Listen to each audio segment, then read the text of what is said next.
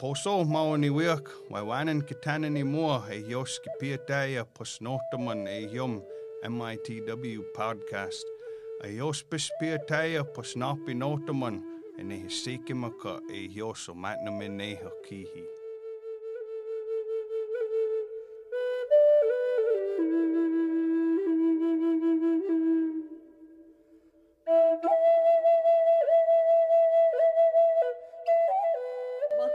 Menominee Indian Tribe of Wisconsin podcast. I'm your host, Sheena Wapus. On this episode, I'm again joined by guest Vaughn Bowles. He is the Public Information Officer for the Incident Command Center for the Menominee Indian Tribe of Wisconsin, and he is here to answer some of our COVID 19 questions. Welcome, Vaughn. Hey, great to talk to you again. um, so, um, the first thing I want to ask you about is um, a follow up to last week. You had mentioned that Shawano County has a lot more cases than Menominee. Can you talk a little bit more about that? yeah, just uh, so the state DHS um, and the Menominee Tribal Clinic have been looking into this pretty strongly because there's a lot of uh, individuals that go back and forth between Shawano County and Menominee County. Obviously, a lot of our tribal members live over there, um, and so we've been trying to keep a pretty good eye on it. There have been increasing numbers in Shawano County. It's not just in the city of Shawano. It's it's pretty widely distributed at this point. And so, if individuals from the reservation are going into Shawano County, just be aware that, you know, just because you're not going to Shawano doesn't mean there aren't, you know, an increasing number of COVID cases there. And, you know, you should be taking those same precautions that you might take if you were to go to Green Bay or to Appleton or Wausau or some larger uh, area where there are more cases. So just keep that in mind when you're traveling, even if it's local. Um, so you had kind of mentioned that there were some other close by communities that are considered hotspots. Yeah, so apparently the Neenah and Oshkosh areas have actually had a huge spike in the number of COVID cases. They've actually had um, so much increase, um, it got attention on the national stage. So that's an area right now where there's an increasing number of cases. And if you don't have to go to that area, please avoid it. Okay. Um, so this week, the um, is it H or WHO or is it who? I don't know. It is the WHO. WHO, okay. The World, the World Health Organization. Okay. Yeah. Um, the WHO stated that they um, believe that asymptomatic um, spread is kind of more rare than what they had originally thought, and then um, the CDC is kind of in, I guess, it's confusing because they're kind of saying different things, right? Yeah, so it's in academia, it's not uncommon to have differing opinions from different organizations. Right. Uh, and this is partly because science isn't something you arrive at. It's not this golden egg you grab in and you suddenly have science. It's a process where you're continually improving the information you have. You're continually experimenting, um, and hopefully your team is learning more about you know certain fields and research. In the case with COVID 19, it's a new disease. Viruses are, they're wonky. I don't know if that's a technical term. I don't think it is, but that's a good explanation of, of how they um, exist in nature. There's a lot of change, they're very dynamic. And so it's not uncommon for organizations like the Center for Disease Control, the CDC, and the World Health Organization, the WHO, to have discovered different things and um, to have differing opinions at at some point in time. The goal, though, is to have um, experimentation that uh, brings the knowledge together, kind of a converging consensus about you know how the virus behaves and how it spreads, whether um, you know the asymptomatic cases spread it a lot or hardly at all. And so hopefully in the next few months as they study it more, they'll be able to figure out, you know, solidly and agree whether or not, you know, asymptomatic cases are relatively benign, don't spread it, or whether or not they're, you know, they just time bombs of wonderful biological distribution in the community. So hopefully we'll find out more about that in the coming weeks. So I guess um, just from my perspective, I would say to err on the side of caution then and just Absolutely. assume that Absolutely. that it Yeah. is spread through asymptomatic cases. Yeah, you, you can never go wrong erring on the side of caution around sick people. Okay, so um, it is starting to warm up, um, and camping is a popular summer activity. Does camping increase your risk of COVID exposure? I'm gonna give you the uh, my favorite answer from some of my science teachers. That depends, and it depends on a lot of things. Okay. Um, so it kind of depends on on how you're gonna camp. Are you gonna be camping with just your family members? Are you getting together with a large group that live outside of your home? Are you camping in tents or hammocks? Are you are you using cabins? Um, those are all things you need to take into consideration. If it's just you and your family going out in the middle of the woods, um, no, I, I it wouldn't increase your chances much because those are people you're already exposed to. If you have, say, a family reunion going on and people coming in from different regions, different states, different cities, that could increase it. Um, also, if you're, you know, sleeping in a tent where it's pretty porous and there's, you know, a lot of air exchange, um, it wouldn't increase your risk nearly as much as sleeping in like a cabin or a camper where there's not nearly as much air circulation um, and you're rebreathing your your air that you've already exhaled. Um, that would essentially it's it's you could consider that like being in a car with someone that potentially has COVID. That would greatly increase your risk because the volume of viral particles in the air would just keep increasing over time. So again, it depends. If you like camping, go camp. The vitamin D is out there with the sunshine. It's good for you. That will help you fight off COVID. Um, but again, take precautions. Take precautions. Keep your group small. Okay. Um. so, um, what is COVID toes? Which I don't think we've ever talked about. We have not talked about COVID toes No. yet. This was actually a fun question because it, it allowed me to reach out to a bunch of my friends that are podiatrists. Mm-hmm. And uh, I was like, "How many of you seen COVID toes?" And uh, only only two people got back to me, which is really good because I know literally hundreds of podiatrists. So um, it's actually really uncommon. Um, it was first noted in the General Council of Official College of Podiatrists, which is a big long name, but it's a group in Spain. Um, and they uh, they started noticing that a lot of children had uh, these cases where um, kids had purple coloring in their toes.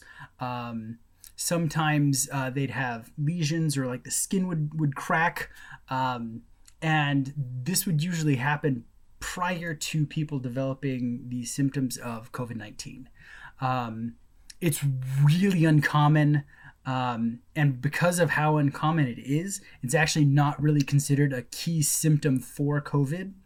Um, but on, on the bright side, it's usually something that it doesn't leave permanent marks. There's no usual scarring.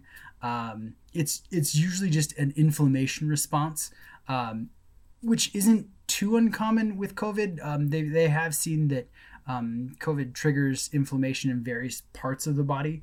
Uh, and that's just how it manifests in like the tiny capillaries at the ends of your fingers and toes. So it's out there. If it happens, don't worry. Your toes aren't going to fall off. Um, and it usually happens with children. Sometimes it's seen with senior citizens. It could happen to anyone. It's it's just a vascular response in how your body's reacting to it. Stuff. Okay. Um, I know that I guess the key symptoms would be like you're coughing and uh, fever Right. and that sort of thing, right? Absolutely, yeah. Key symptoms: cough, fever, achy chest, um, difficulty breathing. Um, then there are things like fever, muscle fatigue, all very common with this. Sometimes there's nausea and diarrhea associated too, but those aren't as much. Okay. Then you get on the, the crazy spectrum with the COVID toast. That happens very, very infrequently. Okay, because I was going to ask, I know that something else that people had mentioned was loss of sense of taste and smell. Yeah. Is Sense of smell. Yeah, and those those are fairly common things that occur with respiratory illnesses, especially Mm-hmm. Okay. upper respiratory illnesses. So that's that's not uncommon actually. That's a common occurrence for Okay. this. um so does a person's blood type affect how susceptible to the virus they are? So this gets into genetic health, and uh, it's it's pretty complicated. There are only a few studies out on it right now. Um, they're not peer reviewed, which means scientists haven't been like other scientists outside of the individuals that have wrote papers haven't had time to test and see if these findings are conclusive or can be reproduced.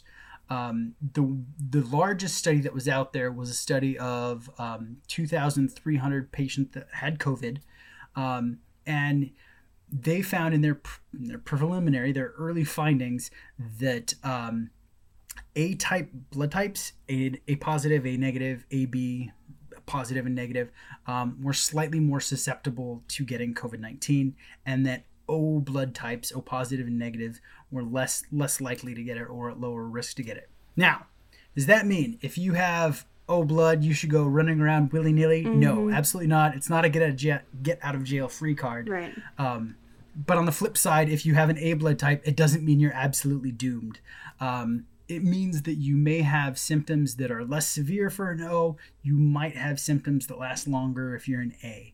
Um, they're not sure what the link is yet, but they're finding a little bit of correlation to it. Now, it, it's not a it's not a cause. Cause and correlation are two very different things. Um, but there's there's correlation, which means it's associated with it, not necessarily that you get it that way. So. Right. Okay.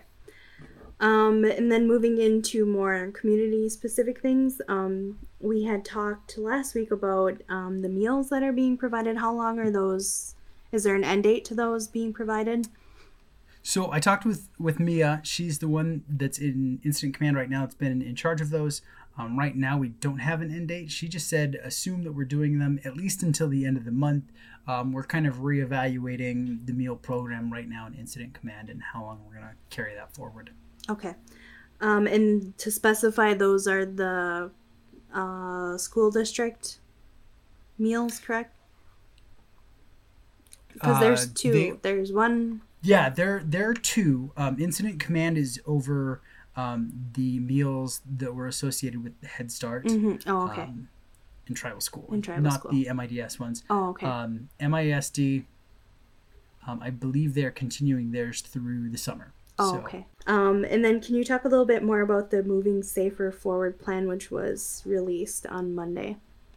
Yeah, so the Moving Safer Forward plan, uh, it was approved by MTL on June 3rd. Um, what it is, it's a working document that Incident Command is using um, to replace the governor's orders um, that were previously approved by the tribal legislation. And it's for safely restarting businesses um, here on the reservation. Um, for maximal effect, it kind of relies on the entire community to uh, make the effort to keep COVID out of the community, which um, they've done a tremendous job on so far. Uh, there are specific guidelines um, from the CDC about how to reopen a business. So there's there's a specific section that is uh, a resource center for individuals that have specific questions about how they can open their business. Um, there's also uh, talks about um, uh, you know utilizing technology to meet rather than having in-person meetings. If you can use a skype or a zoom or a, a go-to meeting rather than you know getting eight or nine people in a, in a boardroom and, and talking. Um, and it talks about uh, avoiding or um, lost my train of thought. What's the word where you're not encourage you're decur- discouraging discouraging. Discourage. there we go. Discouraging.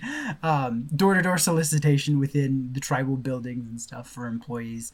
Um, it encourages things like physical distancing um, limiting the numbers worker present in the building which we've kind of talked about before. The tribe really wants to have um, employee levels about 50% of, of what it was prior to uh, you know the shutdown. Um, also talks about allowing uh, employees to work remotely where and when possible and if it's appropriate um, incre- increasing cleaning intervals um, sending symptomatic employees home or it also encourages employees that if you have any sort of symptoms that are covid like please don't come to work. You know sharing is not caring when it comes to viruses. Um, and then it, it also has specific guidelines for you know calculating how many people you can have in your building at one time. Um, so if people want more information on this, um, it's on the tribe's website. It's about nine pages long. It's not a super long document, and you can actually skip around um, to see where you know it's appropriate for you. Uh, the most important thing is if people have questions, they need to be contacting their supervisors um, to see you know when and how they'll be coming back to work because they're the ones that are going to be developing the specific plans for their department. Um, but if they have questions, they can also contact Incident Command and we can help get them in contact with their directors and facilitate that discussion for them. Okay, sounds good. Um, was there any final message you wanted to depart with people before we sign off? Sure. There was uh, one thing I forgot to mention when we were talking about blood types. Oh, okay. Um, and um, rather than thinking about what blood type you are and your, your likelihood of of getting severe symptoms, people really should be thinking about the, the comorbidities they have um, in their own health, whether they're a smoker, whether they have high blood pressure, or they're obese, or have diabetes or heart disease. Those things are far more likely to predict how um, your case of COVID will go, whether you're going to catch it, whether you're, it's going to put you in the hospital, or um, you know how long symptoms will last. Obviously, the healthier you are, um, the sooner you'll be able to get over that. And so, you know, this may be a good time to evaluate your own personal health, make some changes for the better. Right. Additionally, uh, Dr. Schlegel wanted uh, everyone to know that you know she she appreciates the the effort they've been doing to physically distance themselves from others and to wear masks. Um, there have been some papers that have come out this week that showed that you know the communities and the countries that followed you know the safer at home type orders um, and the mask wearing protocols have done better at keeping the disease contained or out of their communities. So thank you for your efforts so far, and, and we really appreciate all you've done for this. So Great. Thanks. Uh, thanks for joining me again. Um, my pleasure. Thank you. Why and for listening to the Menominee Indian Tribe of Wisconsin podcast. You can find us on Apple Podcasts, Spotify, and Stitcher. You can also listen to the podcast on menominee-nsn.gov under the Community tab. Keep up to date by following us on Facebook at MITW Podcasts. We are aiming to do weekly updates with Vaughn. We welcome any community questions or topic suggestions that you have regarding COVID 19, so please send those to us via email at podcast at mitw.org.